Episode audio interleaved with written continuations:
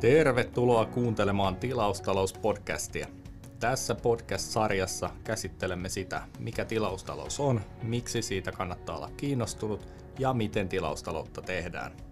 Oppaananne tilaustalouden tutkimusmatkalla toimin minä, tilaustalousmies Mika-Matti Ojala. Tervetuloa Tilaustalouspodcastin kolmanteen jaksoon.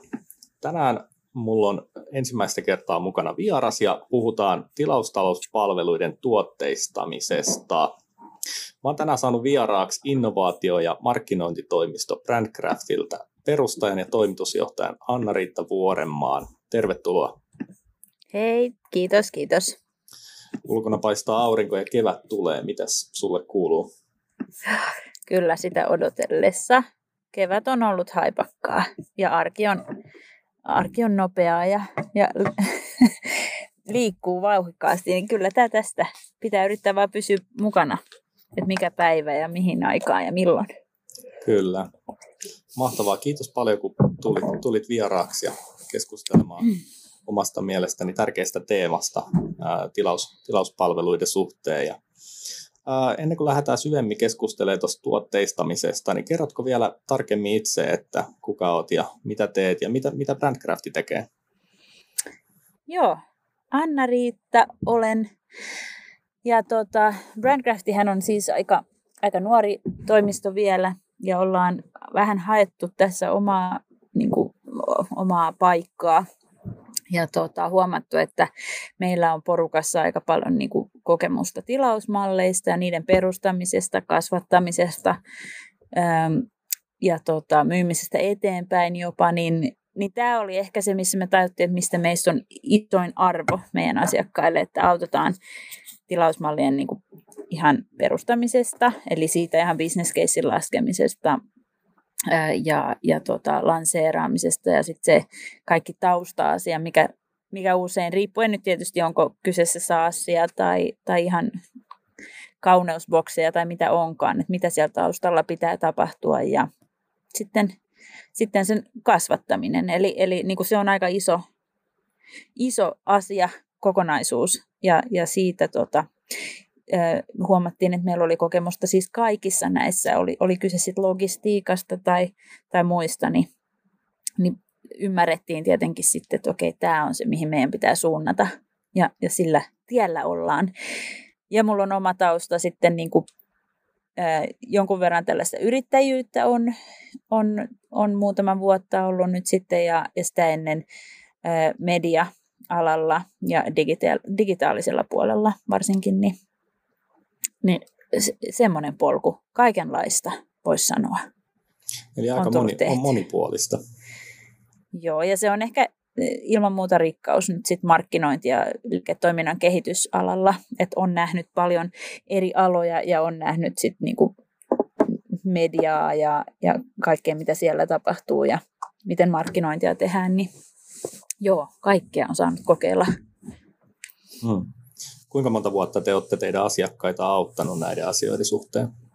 No, aika, niin kuin, oho, nyt täällä putoilee, kuulkaa kaikki. Aika, tota, täytyy sanoa, että verrattain uutta on, on nimenomaan tämä. Me ollaan siis tietysti kasvua haettu meidän asiakkaille kauan, mutta siis sitten tämä tilausmalli, niin se on siinä mielessä voitaisiin sanoa, että se keskittyminen on tapahtunut ihan tuossa viime vuoden alussa ja sinne sit, sitä päin mennään. Eli, eli niin kuin, kyllä me ollaan niin kuin tällä polulla siinä mielessä aika alussa, että me ollaan sitä ennen vaan tehty omia palveluita ja meidän tiimi on, on niin kuin, me ollaan, meillä on tapana tehdä tämmöisiä niin kuin harrastusprojekteja, niin ollaan kolme tilausmallia itse rakennettu ja lanseerattu ja sitten annettu eteenpäin, koska me ei olla pystytty niitä sitten tämän työn ohessa pitämään. Mutta se on ehkä ollut se uteliaisuus, että ollaan ollaan rakennettu, perustettu ja annettu eteenpäin, että sitten sit nähty vähän sitä in action myös sitä asiaa.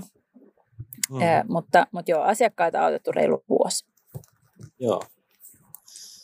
No jos tässä jaksossa puhutaan tuotteistamisesta, niin haluatko vähän avata ensin, että mitä tuotteistamisella yleisesti edes tarkoitetaan? Se on, ähm, Joo, kyllä se on tota, ehkä hyvä kysymys. Tuotteistaminen ehkä perinteisesti, niin, niin ajatellaan näin, että, että jos sulla on palvelu, jota sä myyt, niin kuinka sä sen sijaan, että sä, sä myyt sitä palvelua, niin kuinka sä tuotteistat sen, jotta yritys voisi skaalautua eri tavalla, eli, eli voit myydä yhtäkkiä enemmän ää, ja, ja on resursseja tehdä sitä enemmän. Eli, eli periaatteessa paketointia tuotteistamista, sitähän, sitähän se varmasti on. Ja, ja miten se sitten tehdään, niin, niin sehän riippuu sitten siitä alalta, missä sä olet. Öö, otetaan vaikka kirjanpitäjä, joka myy palveluita, niin kuinka kirjanpitäjä voisi tuotteistaa oman palvelunsa? Olisi se sitten, että hän voi listata, että tässä on kuukausihinta ja se sisältää X määrän asioita. Olisi ihan konkreettisesti siellä voi lukea, että kolmen ihmisen palkat, tiliöinnit, kuittien läpikäyminen ja, ja tota, kuukauden klousaaminen niin se on ehkä sitä tuotteistamista. Eli, eli luodaan tällaisia paketteja, jotka on helppo toisaalta ostaa. Ne on, ne on niin kuin asiakkaan mielestä hyvin konkreettista ja helppoa ostaa. Ja sitten toisaalta sitten sen palvelun tuottajan on, on, on selkeämpi. Hän pystyy sitten ehkä ennustamaan paremmin, mihin hän pystyy ja mihin hänen aika riittää. Jolloin hän pystyy ottaa enemmän asiakkaita ja, ja sitten suunnittelemaan sitä tekemistään eri tavalla. Näin mä näkisin. Vastasinko mä oikein? Joo, kyllä mä, oon ihan samaa mieltä sun kanssa, että, että tostahan siinä on kyse. Ja, ja tota, kun mä itse puhun ää, tilaustaloudesta ja tilauspalveluista, niin mä paljon teen vertauksia siihen perinteiseen malliin, missä myydään puhtaasti vain jotain yksittäistä tuotetta ja sillä tuotteella tiettyjä ominaisuuksia, se, se myydään ja ostetaan jonkin tiettyyn tarpeeseen ja, ja siitä aletaan jo aika monelle eri toimialalla siirtymään, siirtymään näihin tilausmalleihin niin tota, varmasti niin kuin tästä, tästä niin kuin juontaa se, että tämmöisten fyysisten perinteisten tuotteiden tuotteistaminen on hmm. enemmän tai vähemmän hyvin, hyvin uh, hallussa. Mutta et, miten sitten, kun puhutaan palveluiden tuotteistamisesta, niin näetkö että siinä on paljon eroa sitten tämmöisten fyysisten tuotteiden tuotteistamiseen nähden? No ja ei, ei, mutta niin ei. Ehkä enemmän, enemmän se on sitä, niin kuin lyödään ne selkeämmät raamit, että mi, mitä tällä hinnalla saa. Siitä siinä on varmaan kysymys. Silloin se on niin kuin ostajallekin helpompi ostaa, eikä tule niitä kyseen. Ehkä niin kuin jos puhutaan B2B-puolella, niin saattaa tulla näitä kurjitilanteita, jossa asiakas luulee ostavansa enemmän kuin mitä hän oikeasti osti.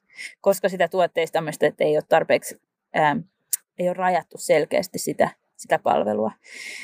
Eli tuotteistamista ei ole tehty tarpeeksi tarkasti tai hyvin, Ni, niin siinähän se on niin kuin, itse asiassa se helpottaa sit molempiin suuntiin sitä yhteistyötä. Et en mä tiedä sillä eroksi sitten lopulta, että et, et, ehkä se on vaan, jos sen oikein niin abstraktiksi haluaa sanoa, niin se, se selkeyttää sen, että mitä sä saat millä hinnalla. Joo, näissä tota, ä, tilauspalveluissa ja tilausmalleissa, niin niin tota, tosi tärkeänä roolina, kun puhutaan toistuvaisveloituksesta ja siitä, että asiakas on kerran saatu asiakkaaksi ja, ja siitä pidetään kiinni ja pyritään, pyritään jatkuvaa arvoa tuottamaan, niin, niin asiakaskokemus on tosi, tosi tärkeässä roolissa. Niin miten sä näet, että, että tuotteistamisella voidaan vaikuttaa siihen asiakaskokemukseen ja mi, mi, millaisia, millaisia temppuja siinä on, että saadaan, mm. saadaan tuotteistuksella luotua mahdollisimman hyvää asiakaskokemusta asiakkaalle. Just näin. Siis toi, äm, ehkä niin kuin pitää vähän määritellä näin tila, erilaisia tilausmalleja. On olemassa näitä niin sanotusti refill-tilausmalleja, jos puhutaan niin kuluttajana, no miksei B2Bssäkin, jossa periaatteessa se tilausmallin ainoa tai tärkein ominaisuus on, että se helpottaa arkea. Että se on niin kuin, mukavaa ja, ja eikä vaadi muistamista. Ja oli, oli kyse sitten vessapaperin tilausmallista, oliiviöljyn, mikä se onkaan. Jolloin ehkä niin kuin kokemus, siinä, siinä se tärkein kokemus on se, että okei, arki helpottuu. Ja, ja se tarkoittaa, että ehkä sitten tuotteistamisessa ei tarvitse kauheasti määritellä tai tehdä hirveästi temppuja sitten sen itse niin kuin yllätyksellisyyden ja, ja ilahduttavuuden suhteen. Toki jos ei sitä tee, niin sittenhän se kilpailet lopulta, sit tulee hintakilpailu, koska jossain vaiheessa tulee kilpailijoita, jotka pystyvät saman homman tarjoamaan halvemmalla. Jolloin sitten taas kokemus, ää, sen, sen niin kuin merkitys kasvaa uudestaan. Eli sitten mennään takaisin tähän näin, että okei, minkälainen se asiakkaan kokemus on, kun sillä, sillä on joku tilauspalvelu käytössä ja, ja miten sitä voi tuotteistaa. Niin ehkä niin kuin lähtökohtaisesti siinä pitäisi miettiä sitä kokonaisuutta. Puhutaan ihan siitä asti, kun sen näkee mainoksen, tulee tekemään tilausta, millä tavalla se kokemus on rakennettu. Onko se personoitu, onko siellä, puhuta, puhutellaanko etunimellä, kun lähetetään sähköposteja tai tekstiviestejä. Ja, ja huomioidaanko, että nyt henkilö nimenomaan tilasi tämän, tämän ominaisuuden tai tämän, tämän version meidän palvelusta ja, ja puhutellaanko häntä eri tavalla.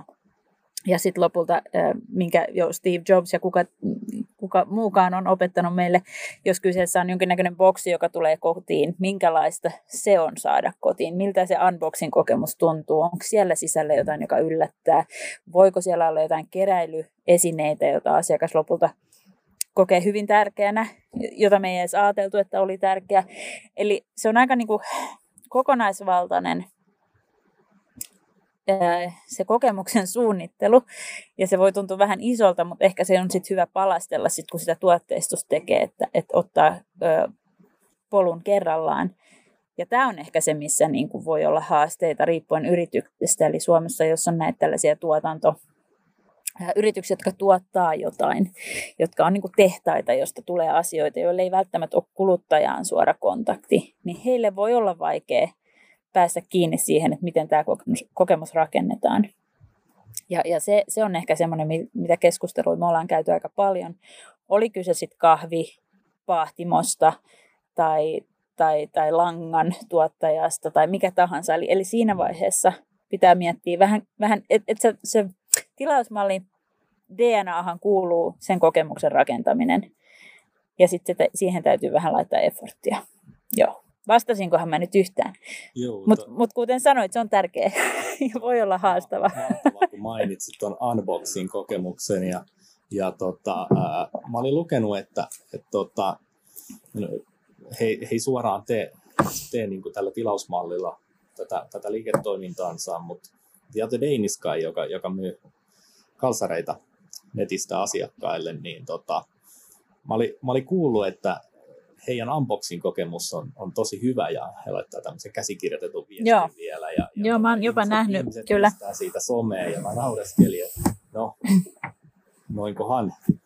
No sitten oli tietenkin itsekin pakko sieltä tilata, tilata kalsareita ja, ja toi, kyllä mun täytyy sitä unboxing-kokemusta kehua, että et sieltä tuli ihan käsinkirjoitettu personoitu viesti ja siitä jäi semmoinen hyvä fiilis heti ja, ja tota, kyllä mä siitä itsekin sitten laitoin tonne some, mm. linkkariin postauksen, että, että kyllä nämä on niitä yrityksiä, jotka tulee jatkossa pärjäämään paremmin, kun he pystyy luomaan, luomaan sitä asiakaskokemusta tällä tavalla. Joo, eikä se ole mitään avaruusfysiikkaa, eihän se pitäisi olla niin hankalaa.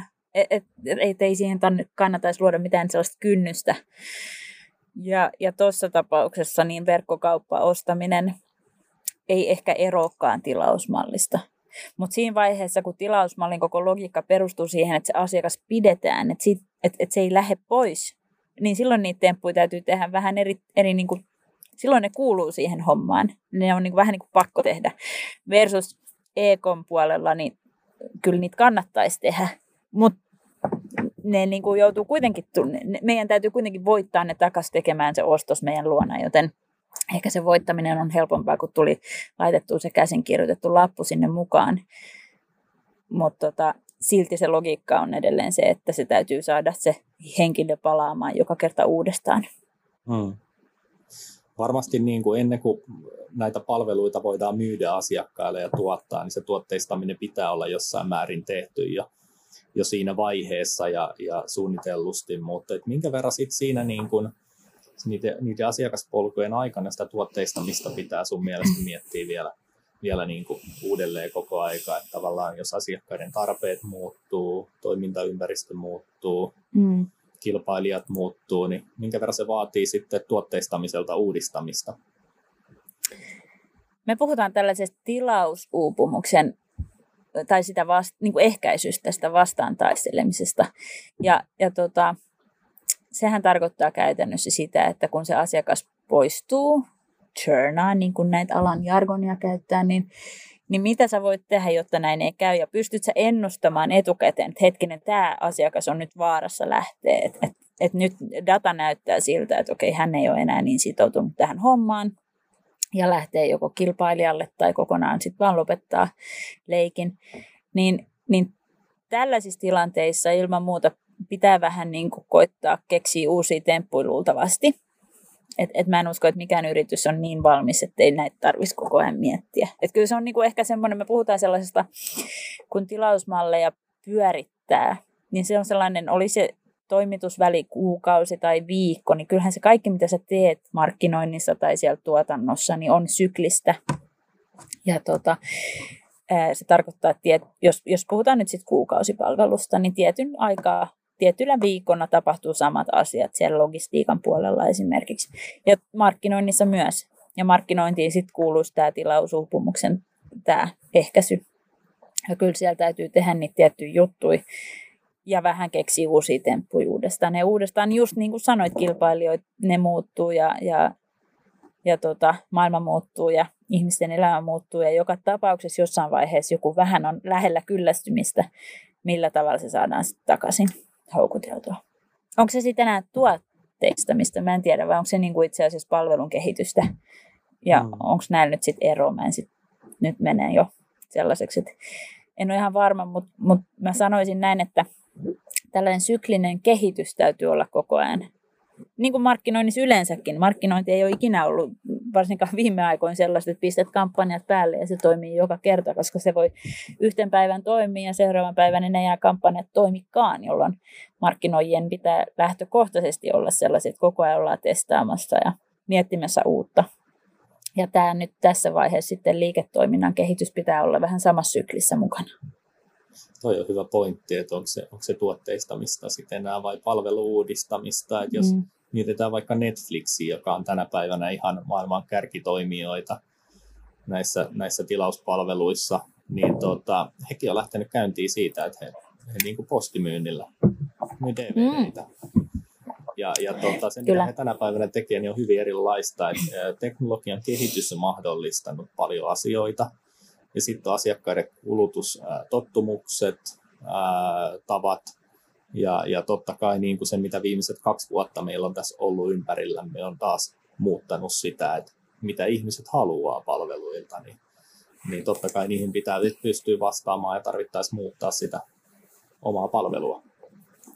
No Netflix on yksi näistä mun, mä en niin kauhean hyvin tunne sitä historiaa siinä, mutta sehän on alalla, tai se, se missä se toimii, on, on mun niin kuin unelma-ala, elokuvat ja, ja tarinankerronta ja näin, mutta tosiaan niin kuin sanoit, että mitä paljon niin kuin vaatii se, että sä myyt DVDitä, tai siis lähettelet vuokraat, eikö näin ollut vuokras DVDitä postimyynnissä, ja, ja sitten pikkuhiljaa siirrät sen verkkoon, jossa ihmiset pääsee katsomaan, mitä ne haluaa, ja lopulta susta tulee tuotantoyhtiö, koska sä tarvitset sitä sisältöä koko ajan. Eli kyllähän se niin kuin aikamoinen seikkailu on ollut sen yrityksen niin kuin luotsaaminen ja johtaminen eteenpäin. Ja, ja samaahan pätee nyt sitten kaikkiin näihin Disneyin ja Amazoniin ja kaikkien, että jos sä lähdet, nehän ei ehkä ole enää, tai se mitä se tilausmalli vaatii tässä vaiheessa sitten on, että niiden täytyy koko ajan tehdä sitä sisältöä, jotta ihmiset jaksaa katsoa niitä, koska muuten ne siirtyy HBOhun tai näin, ja lopulta sitten ne taistelee myös hinnasta. Ja toi maailman kanssa sitten vähän vähän erilainen ehkä, että, että täytyy olla hyvä sisältöä, mutta sitten hin, hintataistelu on kuitenkin jonkun verran. Ja sitten jos sä oot Star Wars-fani, niin sitten sä hyppäät sinne Disneyin silloin, kun tulee jotain uutta sieltä. Et se on ihan oma jännittävä maailmansa jollain tavoin, mutta, mutta siinä se pätee se sama, että se, se palvelu ei ole valmis, vaikka se on jo kerran tehty valmiiksi, koska sun täytyy saada se asiakas palaamaan ja pysymään. Just näin tota, mainitsit tuossa vähän aika sitten myöskin sen, että, että ei ne asiat ole mitään rakettitiedettä vai, vai mitä vertauskuvaa käytit. Ja, ja tota, toisaalta sitten mä tykkään käyttää semmoista, että jos taisi helppoa, niin kaikki tekisi tätä. Niin mm. jotain haasteita ja ongelmia varmasti näissä palveluiden tuotteistamisissa on. Ja te kun olette auttanut teidän asiakkaita tämmöisten tilauspalveluiden tuotteistamisessa, niin millaisia sudenkuoppia ongelmiin siellä on tuota, esiintynyt, mitä te olette sitten ratkonut? No toi on hyvä. Ehkä niin kuin, siis se lähtökohta on jo, että et liiketoimintamalli on jo eri. Kun sä myyt yhdelle asiakkaalle kerran ja se pysyy sun mukana, niin tiedätkö, se joku se business case tehdään sinne Exceliin, se näyttää erilaiselta, kun sun ei tarvi, sä oletat tietynlaisen asiakaspoistuman per kuukausi vaikka, ja sitten sä oletat tietynlaisen asiakashinnan, kun sä saat sen asiakkaan. Mutta jotta se, se, niin se, las, se, se laskukaava on hyvin erilainen jo, kun puhutaan tilausmallista versus sit tällaisesta transaktiobisneksestä. Ja tämä on ehkä se ensimmäinen, missä vaikka onkin vaikka yrittäjiä, jotka on vuosikymmeniä tehnyt sitä omaa transaktiobisnestä, ja kun niille lyö sitten uuden business casein, joka pitää laskea, niin se on jo haaste. Että, että, että pitää miettiä, että hetkinen, yksi asiakas pysyy mun parhaimmillaan kuukausia, jopa vuosia mun palvelun parissa. Ja tämä on ehkä se ensimmäinen, mistä lähtee. Toinen on sitten, kun sitä palvelua ruvetaan kehittää ja sanotaan, että okei, mä, haluan, mä myyn näitä asioita ja mä haluan nyt tilausmallilla lähettää niitä mun asiakkaille. Niin siinähän on ensimmäinen, usein voi olla se just se asiakaskontakti. Tämä on eka kerta, kun yrit, kyseinen yritys saa suoran kontaktin omaan asiakkaaseen. Jos on vaikka ennen myyty vaikka K-kauppojen tai Sn kautta, niin nyt yhtäkkiä sulla onkin direct to consumer niin polku. Okei, millä tavalla sitten puhutellaan asiakasta? Se on jo iso semmoinen ehkä sellainen DNA-muutos, mikä pitää tehdä yrityksen sisällä. Ja sitten toisaalta sanotaan, että se myyt kynttilöitä tai, tai mikä tahansa, ja sä laitat nyt sitten kuukausittain kynttilöitä boksiin, niin se ei ehkä toimi, vaan nyt sitten pitää luoda se kokemus, josta äsken puhuttiin. Eli asiakas ei välttämättä osta niitä kynttilöitä, vaan kaiken sen tunnelman ja, ja sen, mitä ne siellä kynttilävalossa tekee. En tiedä, olisi kynttilä paras esimerkki. Mutta ehkä se pointti on, että se tuote ei ole ainoa, mitä tässä ostetaan, vaan asiakas haluaa sen kokemuksen ja sen fiiliksen. Ja se pitää sitten luoda siihen tilausmalliin. Ja tota, sen lisäksi nyt sitten mennään sitten siihen, että millä sitten yllätyksellisyyttä pidetään yllä niin jos, jos olisi vaikka kahvitilausmalli, monet kahvin kuluttajat on tosi niin kuin niche ne, ne ymmärtää kahvin päälle, niillä on omat suosikkinsa ja ne haluaa oppia lisää. Niin sen lisäksi, että sitten vaan lähetettäisiin kuukausittain sitä kahvia refill-mallina, niin voitaisiinko me opettaa asiakasta, voidaanko me yllättää hänet, hei, ootko kokeillut näitä papuja nyt Venezuelasta, että nämä on nyt vähän erilaisia ja sä saat kokeilla, maistella jotain uutta jolloin luodaan ehkä syvempää suhdetta asiakkaaseen ja pystytään mahdollisesti sitten vaikuttaa hänen tuleviin ostoksiin ja lisämyyden ja näin poispäin. Että et kyllä se niinku iso sellainen op, niinku harppaus, jonka yrityksen pitää tehdä tuossa vaiheessa, on nimenomaan se, se, että mitä se tarkoittaa, kun sulla on suora suhde sun kuluttajaan tai niinku asiakkaaseen.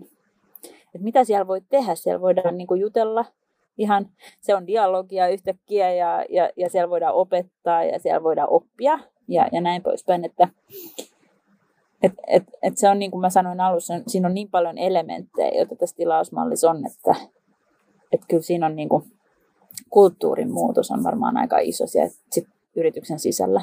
Mm. Kyllähän se, kun perinteisessä mallissa, kun, kun puhutaan, että myydään kertavelotteisesti jotain fyysisiä tuotteita tai, tai kertavelotteisesti jotain palveluita ja silloin, silloin tavallaan kun se, se myynti on saatu asiakkaalle tehtyä, niin ne rahat sieltä tulee ja, ja se on sitten tavallaan taas oma juttunsa, että halutaanko sille samalle asiakkaalle joskus myydä jotain uudestaan. Mutta näissä palveluissa, niin jos, jo, jos asiakas halutaan pitää, niin, niin sitä, sitä elämystä pitää, pitää luoda ja suhdetta pitää siihen asiakkaaseen luoda, että, että se asiakas saadaan pysymään siinä omassa palvelussa. Mm. Ja ehkä niin kuin, äh, englanniksi puhut, no mun mielestä on hyvä sana, mikä käytetään markkinointi. Jos joku on opiskellut markkinointiin, niin puhutaan usein siitä, että millä tavoin sä pystyt niin kuin, ilahduttaa sun asiakasta markkinoinnissa ja myynti näistä niin kuin, kontakteissa. Ja tämä pätee nyt tilausmalliin, että jos niin kuin delight on se sana, mikä toimii englannissa kauhean hyvin, Eli jos sä pystyisit niin kuin yllättävällä tavalla ilahduttamaan sen asiakkaan joka toimituksella, niin silloin se luultavasti pysyy. Ja, ja se on ehkä se tavoite siinä vaiheessa. Et toki niin kuin homman pitää toimia, mutta sen lisäksi pitää mennä vähän yli. Eli pitää joka kerta vähän ilahduttaa. Ja siinä on riski, että rima sit nousee koko ajan ja odotukset kasvaa. Mutta mut näinhän se on, että et, et ihmisethän oppii sitten odottamaan. Ja tota, mutta mut jos siinä, siinä niinku onnistuu siinä ilahduttamisessa, niin sitten sit homma toimii. Hmm. Miten semmoinen mielenkiintoinen näkökulma, kun suomalaiset perinteisesti on aikamoista insinöörikansaa ja ollaan, ollaan hyvin niin kuin totuttu myymään erilaisia fyysisiä tuotteita niiden ominaisuuksien kautta ja se on omanlaista myymistä, mutta sitten näiden pal- tilaus, tilauspalveluiden myyminen, se on hyvin erilaista ja, ja lähtökohdat on hyvin erilaisia. Mm. Et, et onko tämmöiselle suomalaiselle insinöörikansalle näiden tilauspalveluiden tuotteistaminen business as usual vai, vai onko mm. siinä vielä jotain hakemista? Ei se, ei se varmaan ole business as usual. Että, että mä vähän allekirjoitan ton insinöörikansa homman, mutta mä luulen, että se on myös niinku toinen puoli, että kuluttajat on myös vähän siinä mielessä insinöörimallisia, että on totuttu tietynlaiseen transaktioon ja on totuttu siihen, että, että musta ei ehkä huolehdita sen jälkeen, kun mä oon ostanut tämän. Voisin kuvitella näin. Et, et kyllähän siinä on, niinku sit, sit siinä on opeteltavaa molemmin puolin. Että et miten voi yllättää ja ilahduttaa asiakasta tilanteissa, jossa hän vähiten odottaa sitä. Mm. Eikö niin? Et kyllä siinä on varmaan, mä en tiedä sit liittyykö se ollenkaan siihen, että onko suomalainen, onko sitten joku muu maa, maa kansa parempi tässä, en osaa sanoa. Ehkä jenkit, nehän on hyviä kokemusten luomisessa ja näin, että et ehkä sieltä, mutta tota, tilausmalli itsessään hän ei niin kuin, ole mikään uusi keksintö. Että kyllähän tilausmalleilla on Hesaria tilattu jo vaikka kuinka kauan ja, ja tota, Fatserin musiikkikerhoa ja Yves Rocheri 90-luvulla, että et näitähän on. Et siinä mielessä kuluttaminen on, on, on, on tuttu, että joku tulee sun tilille ja nappaa sieltä aina jonkun velotuksen. Mutta joo, kun, kun teknologia ja sitten tota, no koronakin, että tuli tämmöinen renesanssi näissä tilausmalleissa, niin sitten sit se kokemuksen niin kuin, sen ää, rooli kasvaa kyllä huomattavasti. Ja, ja tota, kyllä se sitten se, joka osaa luoda sen parhaimman kokemuksen, voittaa. Mm. Kuka ilahduttaa eniten. Tosta Et kyllä mä luulen, että siinä on, niin kyllä siinä on varmaan, niin, mutta niin kuin sä sanoit, se Danish, another Danish guy tai näin, niin et kyllähän kun ne sai sut noin iloiseksi, niin sä muistit sen, laitoit sen linkkariin, sen kuvan ja sitten sä sait ehkä, että toi on niinku, ehkä vähän sivuhuomiona. Tilausmallien niinku suurin myyntikanava on word of mouth. Eli nimenomaan toi, että kaverit suosittelee toisilleen ja somen kautta. Eli kyllä niinku se, se jo itsessään tarkoittaa sit sitä, että okei, niinku keskittykää siihen sitten, niin ei tarvitse mainostaa niin kauheasti. Et, hmm. et tota, kaikki niin kuin perustuu siihen, että asiakkaalla pitää olla kivaa, kun ne on sun asiakas.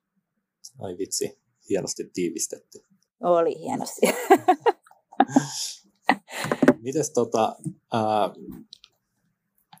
tuosta niin kuin aasinsiltana, niin mä oon, oon tässä kun viime vuosien aikana enemmän ja enemmän tutustunut näihin tähän niin kuin tilaustalouteen liiketoimintamallina isommassa kuvassa ja sitten näihin yksittäisiin bisneksiin, mitä tämän ympärillä pyörii ja Suomessakin, niin, niin esimerkiksi tuossa hiljattain niin lähdin ruokaboksin asiakkaaksi ja mun täytyy vaan sanoa, että mun mielestä he tekee niin kuin lähestulkoon kaiken niin hyvin kuin mahdollista tehdä tässä.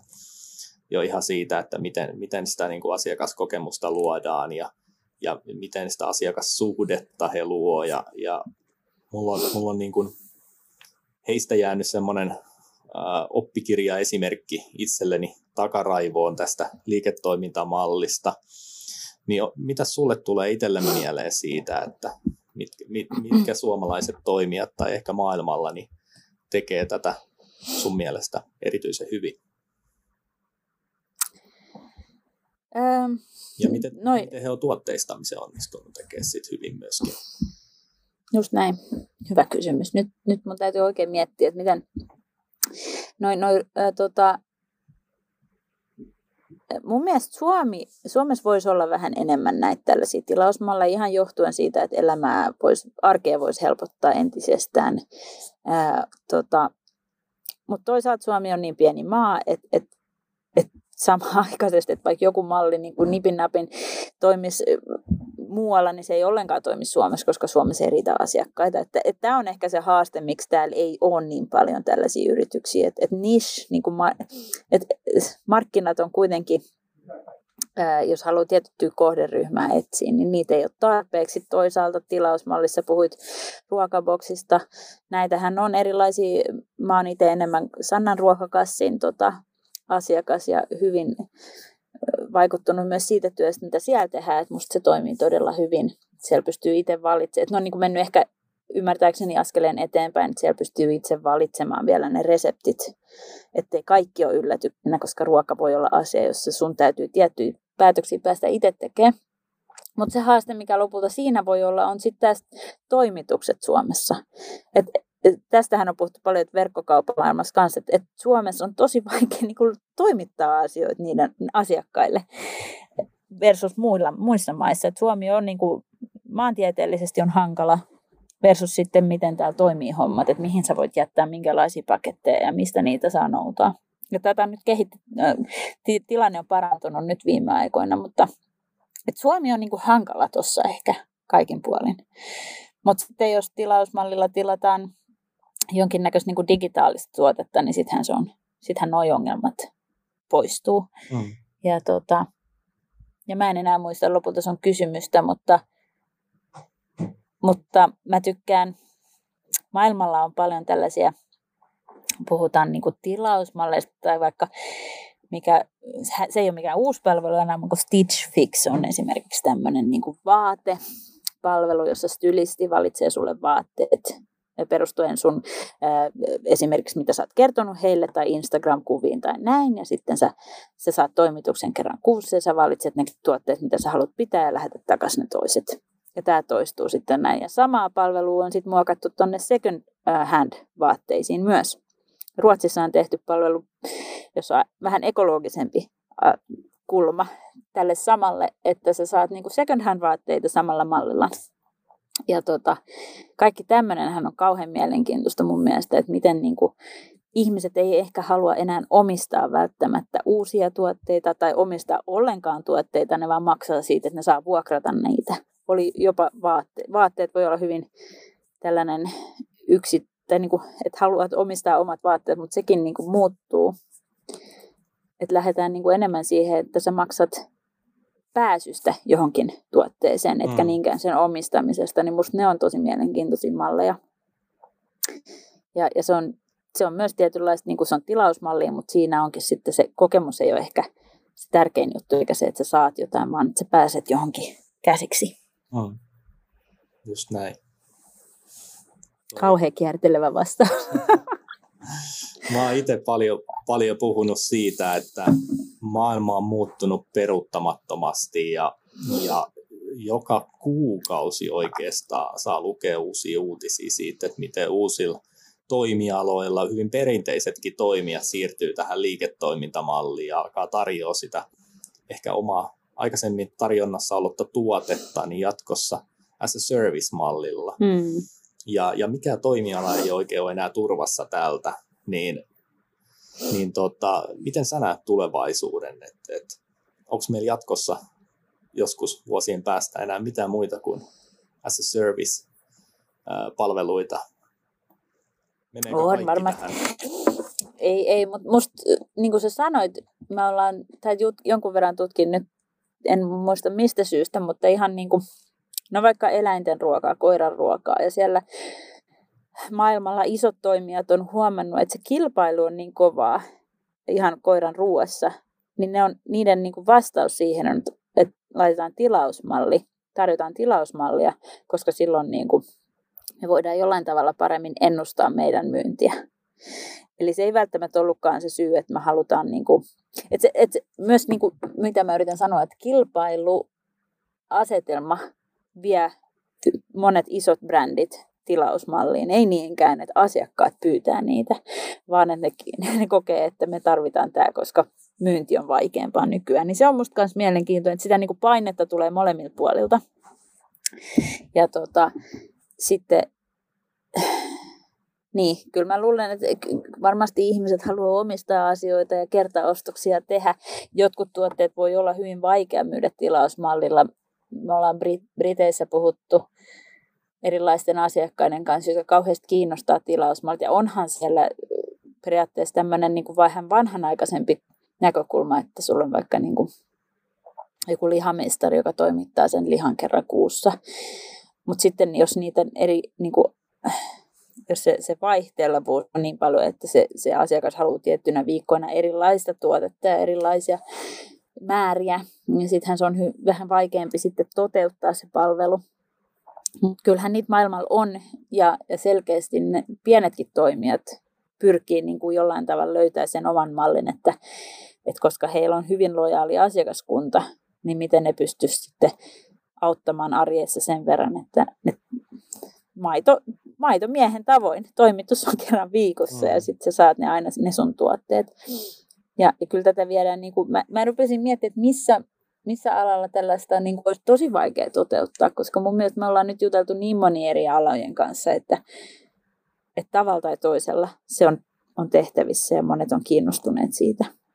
Mm. Ja tota, tosta niin mä vähän tutkein, tai mun tuli mieleen, että mikä mahtaisi olla niin kuin erikoisin tämmöinen tilaustalouspalvelu, mitä, mitä maailmalta löytyy. Ja lähdin vähän asiaa tutkimaan ja kirjoittelin tästä oikeastaan yhden blogitekstinkin tuossa ja, ja löysin tuolta Jenkeistä, jossa kaikki on tunnetusti suurempaa ja mahtavampaa ja, ja he osaa palvelullistaa mitä vaan, niin siellä se muun muassa pystyt tilaamaan pekonia kuukausitilauksella mm. kotiin. Ja sitten oli myöskin tämmöinen palvelu kuin Cannabox, jossa pystyt tupakka-aiheisia tuotteita tilaamaan kuukausimaksulla kotiin. Ja, ja lähinnä vaan niin kuin kuvastaa sitä, että, että, että erityisesti Jenkeissä, missä tietysti markkinat on suuremmat kuin Suomessa, niin, niin tota, ja ehkä kulutustottumukset jonkun verran erilaisia, niin on pystytty tuotteistaa lähestulkoon mitä vaan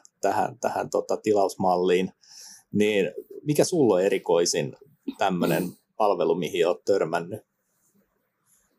Hmm. Mä, mä juttelin jonkun kanssa tuossa muutama viikko sitten, joka, sehän oli suomalainen, mutta vähän erikoinen suomalainen. Hän halusi kaiken mahdollisen, mitä hän pystyy, hän halusi tilausmallilla toteuttaa. Ja se, hän, Suom, ongelma on, että Suomesta ei löytynyt kaikkeen vastausta, että, että hän taisi etsiä oliiviöljyä toimituksella, mutta sitä ei löytynyt. Mutta mä, mä niinku, onko mitään eri, mun mielestä ne tollaiset, että jos sä kulutat jotain säännöllisesti, niin sit sä haluat sen tilausmallin, musta se niin kuin make sense, koska sit sun ei tarvi muistaa ostaa sitä. Eli olisi se sitten vessapaperi, pekoni, kannabis, koska jos sä tottuneesti kulutat näitä tuotteita, sä luultavasti haluat refilling. Eli se on niin kuin selkeä. Et musta ne oudoimmat olisi sit sellaisia, että mitä, mitä mä kokisin, että kuka haluaisi niin kuin haluais, ja mulle ei heti tule nyt mieleen, että onko mä kuullut mitään, mikä ei, koska niin kuin sä sanoit, Jenkeissä kohderyhmää löytyy, vaikka sä myyt jotain tosi hassua, niin kyllä kohderyhmää löytyy. Eli itse asiassa, itse asiassa yksi, mikä on ähm, tämmöinen, mikä ei kuulu mun kohderyhmään, on tällaiset, niin kuin, äh, jos tykkään näistä populaarikulttuurissa, siis nuk, nukeista, jos mennään, niin kuin, äh, jos sä tykkäät jostain Star Wars-hahmoista tai, tai tota, mistä tahansa supersankarihahmoista, niin näistä tehdään näitä tällaisia nukkeja, joita ihan mm. aikuiset ihmiset keräilee. Niin näiden tilausmalli tuntuu hassulta mun mielestä.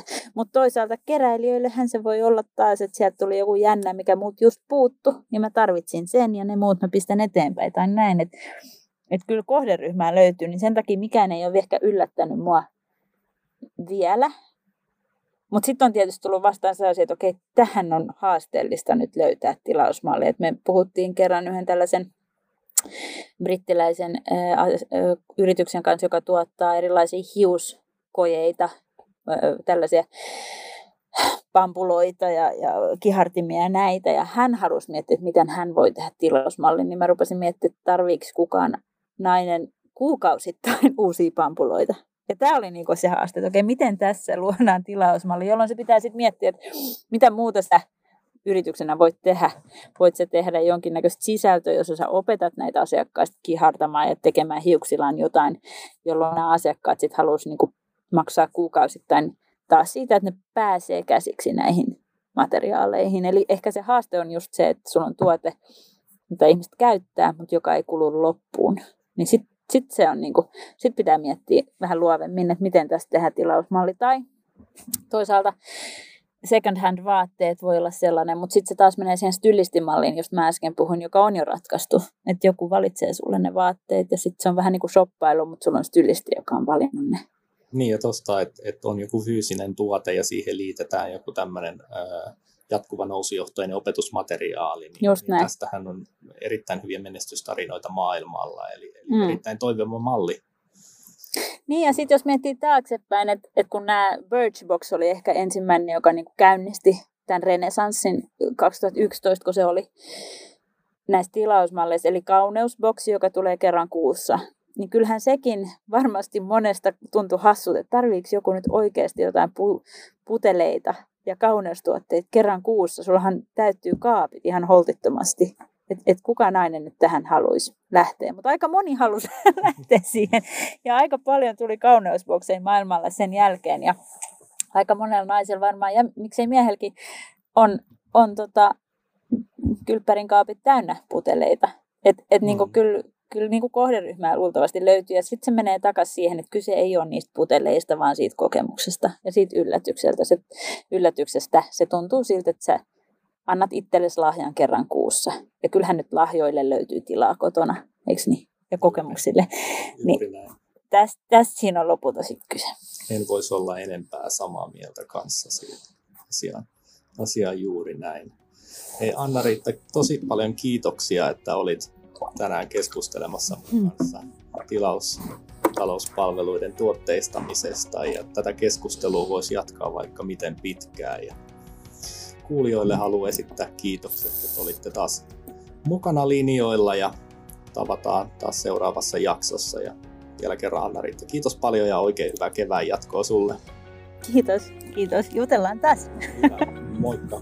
moi moi.